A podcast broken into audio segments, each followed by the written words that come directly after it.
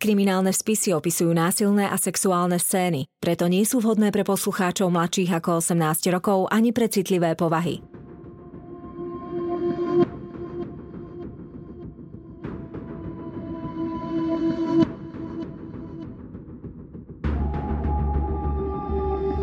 Spáchali ťažký zločin a pred spravodlivosťou sa im nepodarilo skryť.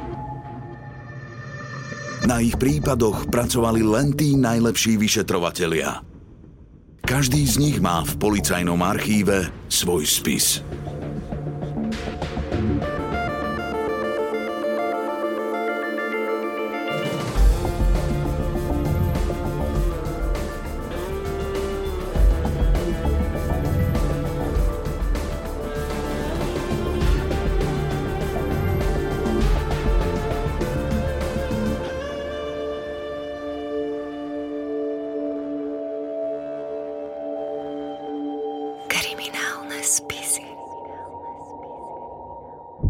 Temné tajomstvá Vatikánu. Časť tretia. Muž v sutane. Maj 2012 Vatikán.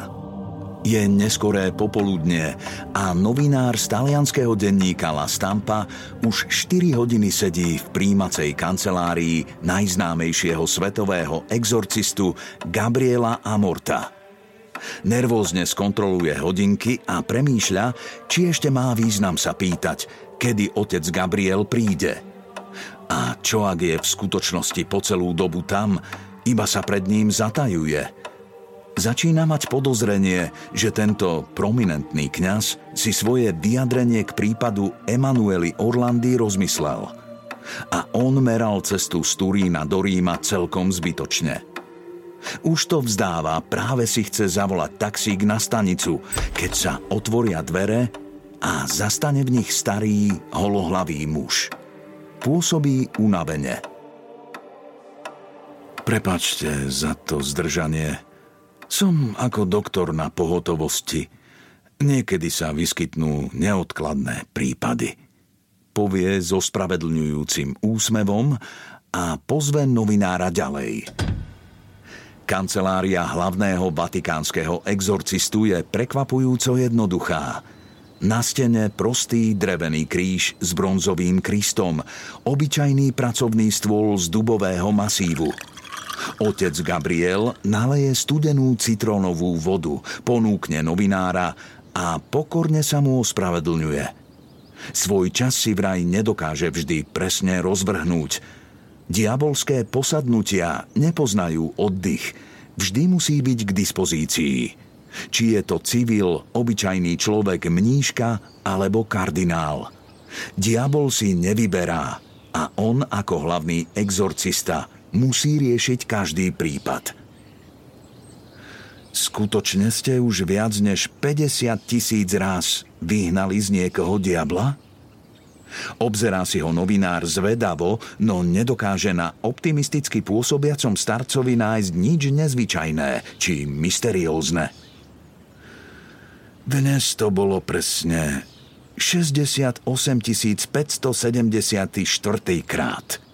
Odpovie muž skromne a pragmaticky. Novinár neveriacky krúti hlavou. A boj proti diablovi nie je ani zďaleka pri konci, milý pane. Jeho moc siaha aj tam, kde by ste ju najmenej čakali. Až do samotného Vatikánu. A aj preto sa tu dnes stretávame. Však? Novinár prikývne a na sucho preglgne. Niekoľko mesiacov sa snažil o toto stretnutie – po tom, čo sa v hrobke Enrika de Pedis nenašli Emanueline pozostatky, sa práve Amortovo vyhlásenie stalo ďalšou stopou, ktorá by mohla prípad posunúť ďalej. A zdá sa, že exorcista je ochotný porozprávať viac. Ján Pavol II aj mafiozo Enrico si svoje tajomstvá zobrali do hrobu. No predsa ešte musia existovať ľudia, ktorí poznajú pravdu – a novinár sa pýta priamo. Už dlho všetkým vrta v hlave, ako a či bol do Emanuelinho únosu zapletený Vatikán. Exorcista sa tajomne usmeje. Viem, na čo narážate. V 80. rokoch tu vyčíňal gang, ktorý unášal mladé dievčatá na sexuálne orgie, na ktorých sa zúčastňovali mnohí dôležití dušpastieri. Bola do toho zapletená aj polícia a jedno zahraničné veľvyslanectvo. Nesmiem povedať, ktoré. Takto uniesli aj Emanuelu Orlandy. Novinár je v šoku z toho, čo sa práve dozvedel. Keď sa trochu spametá, ledva zo seba vyhapká ďalšiu otázku. Je... je podľa vás nejaká šanca, že ešte žije? Gabriel pokrúti hlavou. Zabili ju a zbavili sa tela. Je dosť možné, že ju niekde zabetónovali. Takí svetkovia sa nenechávajú nažive. Novinár položí kňazovi ešte množstvo otázok, no exorcista na väčšinu z nich nie je ochotný odpovedať. Nechce prezradiť žiadne mená ani detaily, čo a ako a kde sa malo odohrávať. Jeho šokujúce slová zostávajú teda iba obvinením bez konkrétnych dôkazov. Obvinením, z ktorého mrazí až do špiku kostí. Bola Emanuela Orlandy naozaj sexuálne zneužitá počas vatikánskych orgií a potom surovo zavraždená? Ďalšie svedectvá a udalosti, ktoré sa odohrali pred i počas desaťročí nasledujúcich po jej záhadnom zmiznutí, však túto šokujúcu verziu nevylučujú. Aj ďalšie indície jasne ukazujú k Vatikánu. Viete, že Emanuela Orlandy nebola jediná, povie exorcista. Bol to celý gang, ktorý ich unášal. Ale Emanuela je kľúčom – pretože ona bola špeciálna. Pri spájaní dielikov skladačky sa naozaj potvrdí, že Emanuela Orlandy nebola jedinou tínedžerkou, ktorá v 80. rokoch zmizla v uliciach Ríma.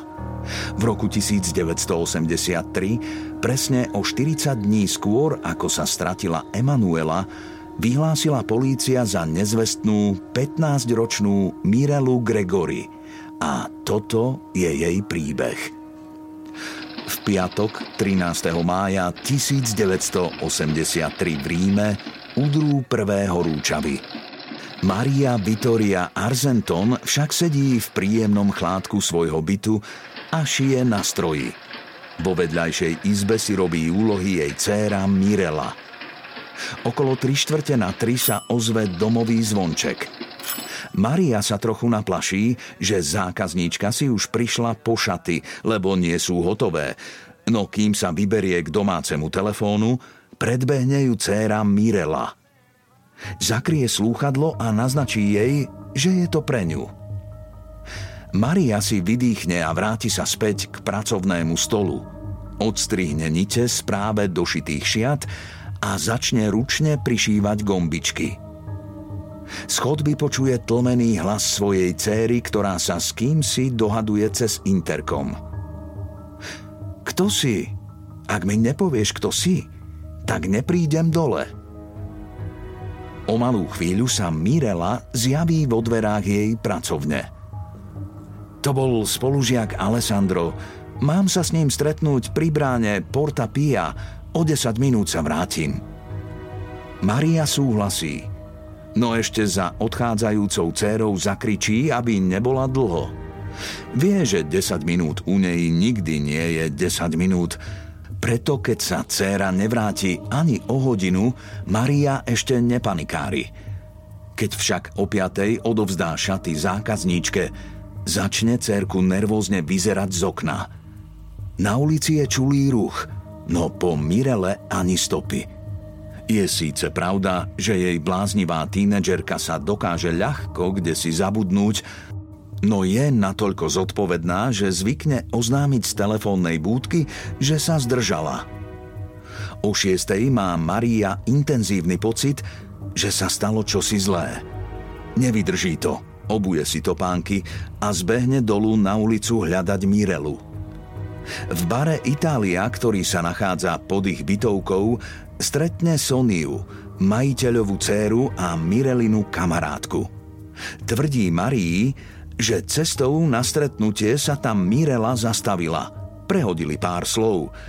Keď sa jej Maria spýta, o čom sa zhovárali, iba lakonicky prehodí. Dievčenské záležitosti. No Maria cíti, že Sonia vie čosi viac – ako by niečo skrývala, no nemá čas sa s ňou dlhšie rozprávať. Ponáhľa sa k 300 metrov vzdialenej bráne Porta Pia. Cestou tam ani na mieste však dceru nestretne. Rím sa postupne ponára do tmy. Pred jedenástou večer sú Maria a jej manžel už zúfalí. Mirela stále nie je doma a nepodala o sebe žiadne správy. V zámke zaštrkoce kľúč. Maria natešene vyskočí, no je to iba jej staršia dcéra so snúbencom, ktorí sa vracajú z obchôdzky. Ich tváre neveštia dobré správy. Prešli sme všetky nemocnice v Ríme. Nikde o nej nič nevedia. Maria chytí manžela pod pazuchu a ťahá ho do predsiene. Musíme ísť na políciu. Niečo sa jej muselo stať. Povie roztraseným hlasom, plným obáv. Nasledujúce dni sa rozbehne vyšetrovanie, ale to neprinesie žiadne konkrétne výsledky. Maria však pátra aj na vlastnú pesť. V hlave si do nekonečna prehráva každý detail z posledných mesiacov. Možno jej niečo ušlo. Nejaká drobnosť, ktorá by mohla pomôcť nájsť jej cerku. Polícia sa jej na to pýtala. Vyhrážal sa im niekto? Nevšimla si v okolí tínedžerky nejakých podozrivých mužov? Keď raz sedí zas v bare Itália, predsa len si na niečo spomenie. Mirela a jej kamoška Sonia často vysedávali v tomto bare. Nikdy nebola proti. Zdalo sa jej to bezpečné, veď bol blízko ich domu. Občas, keď išla po ulici, len nahliadla a videla, že tam dievčatá sedia a rehlia sa do popuku. Niekedy pri nich sedával jeden muž. Pomaly sa rozpamätáva na to, že videla, ako sa im prihovoril. Prisadol si a rozprával sa s dievčatami. Keď sa lepšie zamyslí, vybaví sa aj jeho zjav. Triciatnik, asi 170 cm vysoký, oválna tvár, živé gaštanové oči, krátke hnedé vlasy. Vždy mal na sebe slušné športové oblečenie. Nezdal sa jej nejako podozrivý, vyzeral solídne a seriózne. Keď si Maria spomenie na toho muža, opýta sa Sony, ako sa volal. Tu sa premelie plno ľudí. Ako presne vyzeral? Pýta sa Sonia. Taký seriózny triciatník, športové oblečenie nosil. Hm, nepamätáš sa? Neviem, možno sa k nám občas prihovoril. Rozprávali sme sa, ale on bol taký zvláštny. Stále sa len niečo pýtal. Sonia stretnutia s mužom nepopiera, no tvrdí jej, že kým on o nich dvoch vedel takmer všetko, oni o záhadnom mužovi netušili nič – Nevie, ako sa volá, kde býva, ani čo robí. Viedli s ním len bezvýznamné, nezáväzné konverzácie o ničom. Táto stopa, rovnako ako ďalšie, s ktorými polícia pracuje, uviazne na mŕtvom bode až do roku 1985. Vtedy Maria úplnou náhodou záhadného muža stretne naživo. Okolnosti, za akých sa stretnutie odohrá, aj odhalenie jeho identity ju doslova šokuje. Po siedmich rokoch nie je prípad zmiznutia Mirely stále vyriešený a uviazol v mŕtvom bode. Nenašlo sa telo dievčaťa, jej rodičia netušia, či bola unesená, zabitá, alebo či ešte žije. Rodina ju už oplakala a pomaly sa aj vzdala nádeje, že sa dozvie pravdu. Polícia síce pátrala, ale nikdy sa jej nepodarilo identifikovať záhadného muža v teplákovej súprave, ktorý chodieval do baru Itália. Po zmiznutí Mirely sa v tom bare už nikdy neukázal. 15. decembra organizuje farnosť v blízkosti bytu Gregoriovcov návštevu Jána Pavla II. Maria si nechce nechať újsť príležitosť vidieť pápeža zblízka.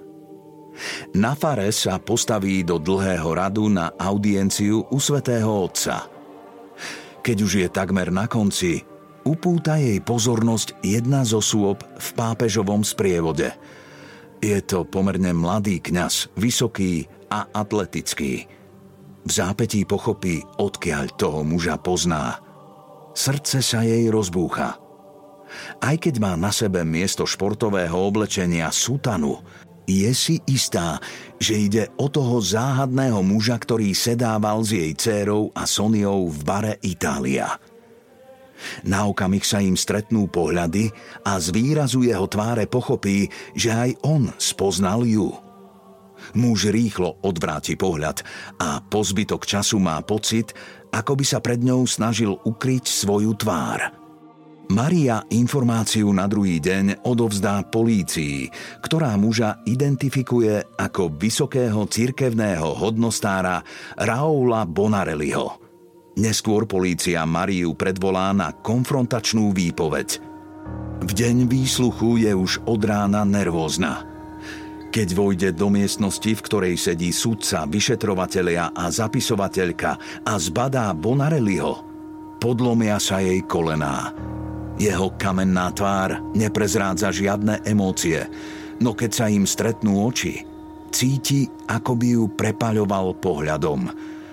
Posadí sa pred sudcu a odpovedá na otázky. Nepozerá na ňo, no i tak celkom hmatateľne cíti na tvári jeho pohľad.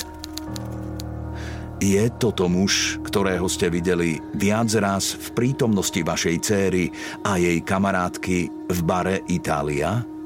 Súdcová otázka ju opäť donúti pozrieť jeho smerom. Preglgne hrču v hrdle. Ja... Nie som si istá.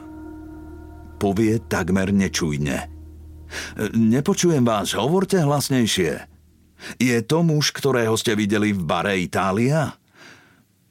Neviem. Nie, ja... Nepoznám ho. Vyhapká napokon a jediné, po čom túži je, aby výsluch konečne skončil a ona mohla uniknúť pohľadu toho nezvyčajného muža. Zrazu si nie je istá, či sa nepomýlila. V hlave jej burácajú obavy. Naozaj je možné, že k ním do baru chodil človek z pápežovho blízkeho krúhu? Čo by to potom znamenalo pre tento prípad a pre celú jej rodinu? Ani sa neopováži týmto smerom uvažovať. Maria Gregory napokon odvolá svoju výpoveď o tom, že záhadný muž v bare bol práve Bonarelli a odmietne sa o tom ďalej s médiami baviť. Prípad Mirely Gregory, rovnako ako prípad Emanueli, ostáva nevyriešený a uviazne v slepej uličke. Stali sa obe dievčatá obeťami únosu – a následného sexuálneho zneužívania? Týmto smerom vedie aj ďalšia svedecká výpoveď, ktorá sa vynorí po mnohých rokoch od záhadných zmiznutí. Výpoveď poskytla blízka priateľka Emanueli. Začiatok júna 1983, dva týždne pred Emanueliným zmiznutím, zazvoní v jednom byte v centre Ríma telefón. Zdvihne ho 15-ročná dievčina a keď počuje, kto je na opačnom konci, tvár sa jej rozžiari. Kamarátka a spolužiačka zo školy Emanuela a volajú na stretnutie.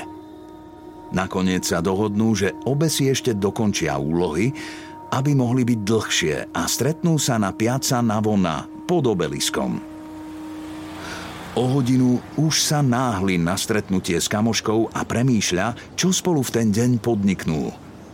Ona aj Emanuela majú prísnu katolícku výchovu a chodia do školy, kde ich učia mníšky. No i tak tajne pokukujú po chlapcoch. Stretávajú sa s nimi a robia aj iné veci, o ktorých by sa rodičia nemali dozvedieť. No keď sa s drahou priateľkou nájde pod obeliskom, Zdá sa jej akási smutná. Nemá chuť na žiadne dobrodružstvá, potrebuje sa porozprávať. Kúpia si v stánku zmrzlinu a sadnú na lavičku. Emanuela sa rozrozpráva o akomsi nepríjemnom zážitku z vatikánskej záhrady. Očividne sa jej o tom hovorí ťažko a vždy, keď kto si prechádza okolo ich lavičky, zarazí sa a zmlkne. Ako by mala strach, že by mohol čosi započuť. Nakoniec z nej vypadne, že kto si má o ňu vážny záujem. Dievčina nerozumie, ako to myslí. Taký mužský záujem. Vykoktá Emanuela po hodnej chvíli a začervená sa. Chytal ma na tých miestach, veď vieš, bolo to hrozné. Zdá sa, že sa každú chvíľu rozplače – jej kamarátka od prekvapenia celkom zabudla lízať zmrzlinu, takže jej teraz steká po ruke. Je od teba starší? Spýta sa napokon opatrne. Je to kňaz a pápežov blízky človek. Súvisí obťažovanie Emanuely vo vatikánskych záhradách s jej neskorším zmiznutím? Stal sa nejaký dôležitý muž z okolia pápeža kvôli vatikánskej tínedžerke vydierateľným? Alebo sa možno snažil zabezpečiť si spôsob, ako ju ďalej beztrestne sexuálne obťažovať?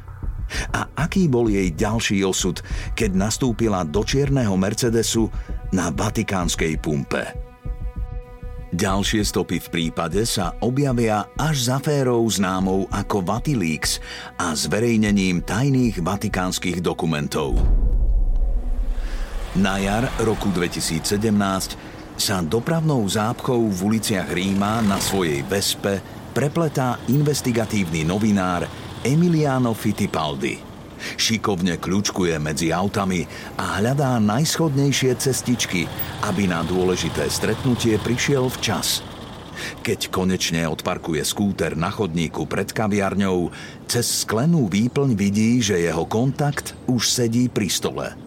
Má na sebe civilné oblečenie, aby nepútal pozornosť. Príslušnosť k cirkevnému stavu prezrádza iba prsteň na jeho ruke – Emiliano si sadne oproti nemu, objednajú si a prehodia niekoľko zdvorilostných fráz. Keď im donesú kávu, jeho spoločník vyberie z batohu modrý zakladač a posunie ho smerom k Emilianovi. Tu je to, čo ťa zaujíma. Povie stroho, bez toho, aby skontroloval jeho obsah. Emiliano odloží zakladač do svojej tašky a hoci horí zvedavosťou, so svojím kontaktom ďalej konverzuje, ako by sa nič neudialo. Na konci Emiliano zaplatí, rozídu sa a každý sa vydá svojím smerom. Až v bezpečí domova vyberie Emiliano zakladač a skontroluje jeho obsah – je to 5 strán obyčajného tlačeného textu, zrejme kópia, bez akejkoľvek pečiatky, podpisu či iného dôkazu, že text bol pôvodne vytvorený vo Vatikáne. Keď sa doň novinár začíta, jeho obsah sa mu zdá priam neuveriteľný. Nadpis znie – Súhrná správa o výdavkoch vynaložených štátom Vatikán na aktivity spojené s občiankou Emanuelou Orlandy, narodenou 14. januára 1968. 5 strán je iba akýmsi súhrnom podrobnej záverečnej správy datovanej do roku 1998. Obsahuje náklady na stravu, ubytovanie, školné, zdravotnú starostlivosť, medzi iným aj ginekologickú prehliadku či transfer do Londýna, kde Emanuela údajne žila. Zverejnenie dokumentu i hneď vyvolá vážne pochybnosti o jeho pravosti. Takýchto 5 strán mohol ktokoľvek vytvoriť vo svojom počítači a vytlačiť ich na domácej tlačiarni. No niektoré indície, ako napríklad preklep v adrese ubytovania, naznačujú, že by predsa len mohol byť pravý. Pokiaľ by to tak bolo, dá sa v hrubých rysoch zrekonštruovať Emanuelin život po tom, čo na vatikánskej pumpe nastúpila do čierneho Mercedesu s vatikánskou ešpz Je leto 1983 a muž v čiernej sutane naštartuje auto. Práve prebral Emanuelu od Sabriny, milenky mafióza, ktorá ju sem priviezla – Stisne tlačidlo, ktorým uzamkne všetky dvere a v spätnom zrkadle skontroluje svoju pasažierku. Pôsobí pokojne. Hlava sa jej kolíše, ako by zaspávala. Skontroluje lístok s adresou, kam má dievča odviesť a vyrazí. Pod lampou je najväčšia tma. Možno preto zastanú nedaleko vatikánskych záhrad, kde sa tento príbeh začal – No dlhodobo nie je toto miesto dostatočne bezpečné. Emanuela začína mať vážne zdravotné problémy z dlhodobého užívania veľkého množstva omamujúcich liekov. Treba ju presťahovať niekam, kde by pod falošným menom mohla získať kvalitnú zdravotnú starostlivosť a pritom nebude hroziť, že ju niekto spozná – ešte v ten rok Emanuelu odvezie vatikánsky zamestnanec smerom na letisko. Tam už ich čaká súkromný jet vatikánskeho štátu. Posádka má diplomatické pasy a jeden falošný na cudzie meno majú aj pre Emanuelu. Let prebehne bez problémov a aj na letisku v Londýne sa vyhnú kontrolám. Muž v sutane svoju zverenkyňu sprevádza až do ubytovania – Nenápadná hnedá budova na Clapham Road 176 je katolíckým dievčenským internátom. Vo vnútri ich dobrosrdečne privítajú mnísi z rádu Skalabriánov. Ukážu Emanuele jej izbu, vysvetlia pravidlá domova s jeho monotónnym časovým rozvrhom. Emanuela však na ich vysvetľovanie nereaguje a na otázky neodpovedá – Mesiace užívania barbiturátov a krutého zaobchádzania sa na nej podpísali. Pôsobí neprítomne, ako by jej schránka bola celkom prázdna. Tuší v Londýne niekto, kto vlastne je toto ťažko traumatizované dievča? Alebo si myslia, že jej skutočné meno je to na jej falošnom pase? Mohla sa tu pohybovať slobodne, alebo bola ďalej zamknutá a pod dohľadom. Prehovorila niekedy o tom, čo sa jej stalo? Snažila sa vyhľadať pomoc či újsť? Na tieto otázky suchý dokument výdavkov nedokáže dať odpoveď. Záznamy končia v roku 1998 posledným výdavkom – repatriáciou do Vatikánu. Znamená to, že v tomto roku Emanuela Orlandy zomrela a jej mŕtvolu poslali do rodnej krajiny. Čo všetko si jej telo a duša museli vytrpieť, keď už v 30. roku života opustila tento svet. A ak je skutočne pochovaná vo Vatikáne, aj tak netušíme, kde sa nachádza jej hrob. Jedno je isté – Dlhých 40 rokov ju jej rodina neprestáva hľadať. A hoci je málo pravdepodobné, že je ešte nažive, nemôžu sa zmieriť s jej smrťou, kým nemajú hrob, v ktorom by spočívalo jej telo. Miesto spomienky, kam by mohli položiť kvety. V roku 2019 rodina dostáva záhadný anonymný odkaz – List s fotografiou aniela s tvrdením, že práve pod ním sa nachádzajú Emanueline pozostatky. Keď sochu nájdú na starom nemeckom cintoríne vo Vatikáne, žiadajú o povolenie otvoriť hrobky nemeckých princezien, ktoré sú pod ním. Napokon sa to Orlandiovcom vďaka rodinnej právničke Laure Zgro podarí dosiahnuť – keď však 11. júna 2019 obe hrobky otvoria, nič v nich nenájdu. Nie sú tam kostrové pozostatky princezien ani žiadne iné kosti. Nedá sa však vylúčiť, že s hrobmi ešte pred ich oficiálnym otváraním niekto manipuloval a ich obsah premiestnil. Bolo Emanuelino telo skutočne uložené tu? Ercole Orlandy tesne pred smrťou svojej rodine povie, že ho zradili tí, ktorým celý život slúžil. Po dlhých 40 rokov Vatikán nie je ochotný spolupracovať na vyšetrovaní prípadu svojej nezvestnej občianky a tvrdí, že k prípadu nemá žiadne informácie – v roku 2023 pápež František poprvý raz oficiálne otvorí vatikánske vyšetrovanie prípadu a sľubuje jeho prešetrenie, hoci všetko nasvedčuje tomu, že Vatikán vlastné vyšetrovanie viedol od začiatku. A po celú dobu poznal odpovede na otázku, čo sa stalo s Emanuelou Orlandy – Všetky stopy a motívy, s ktorými sa pri jej vyšetrovaní pracovalo, od vydierania za prepustenie Aliho Ádžu cez snahu KGB ovplyvniť studenú vojnu až po pokus mafie získať späť peniaze z Vatikánskej banky, sú totiž priamo napojené na Vatikán. No ak sa únoscovia pokúšali svojou obeťou vydierať Vatikán, prečo neuniesli niekoho významnejšieho, napríklad kardinála Prečo toto obyčajné dievča? Alebo nebolo až také obyčajné?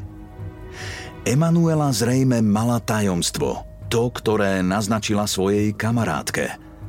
Možno práve preto bola pre vydieračov taká cenná.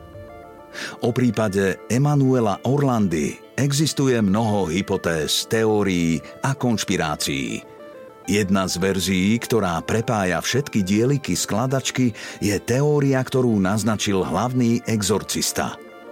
Mladé dievčatá boli vo Vatikáne organizovane zneužívané na sexuálne orgie.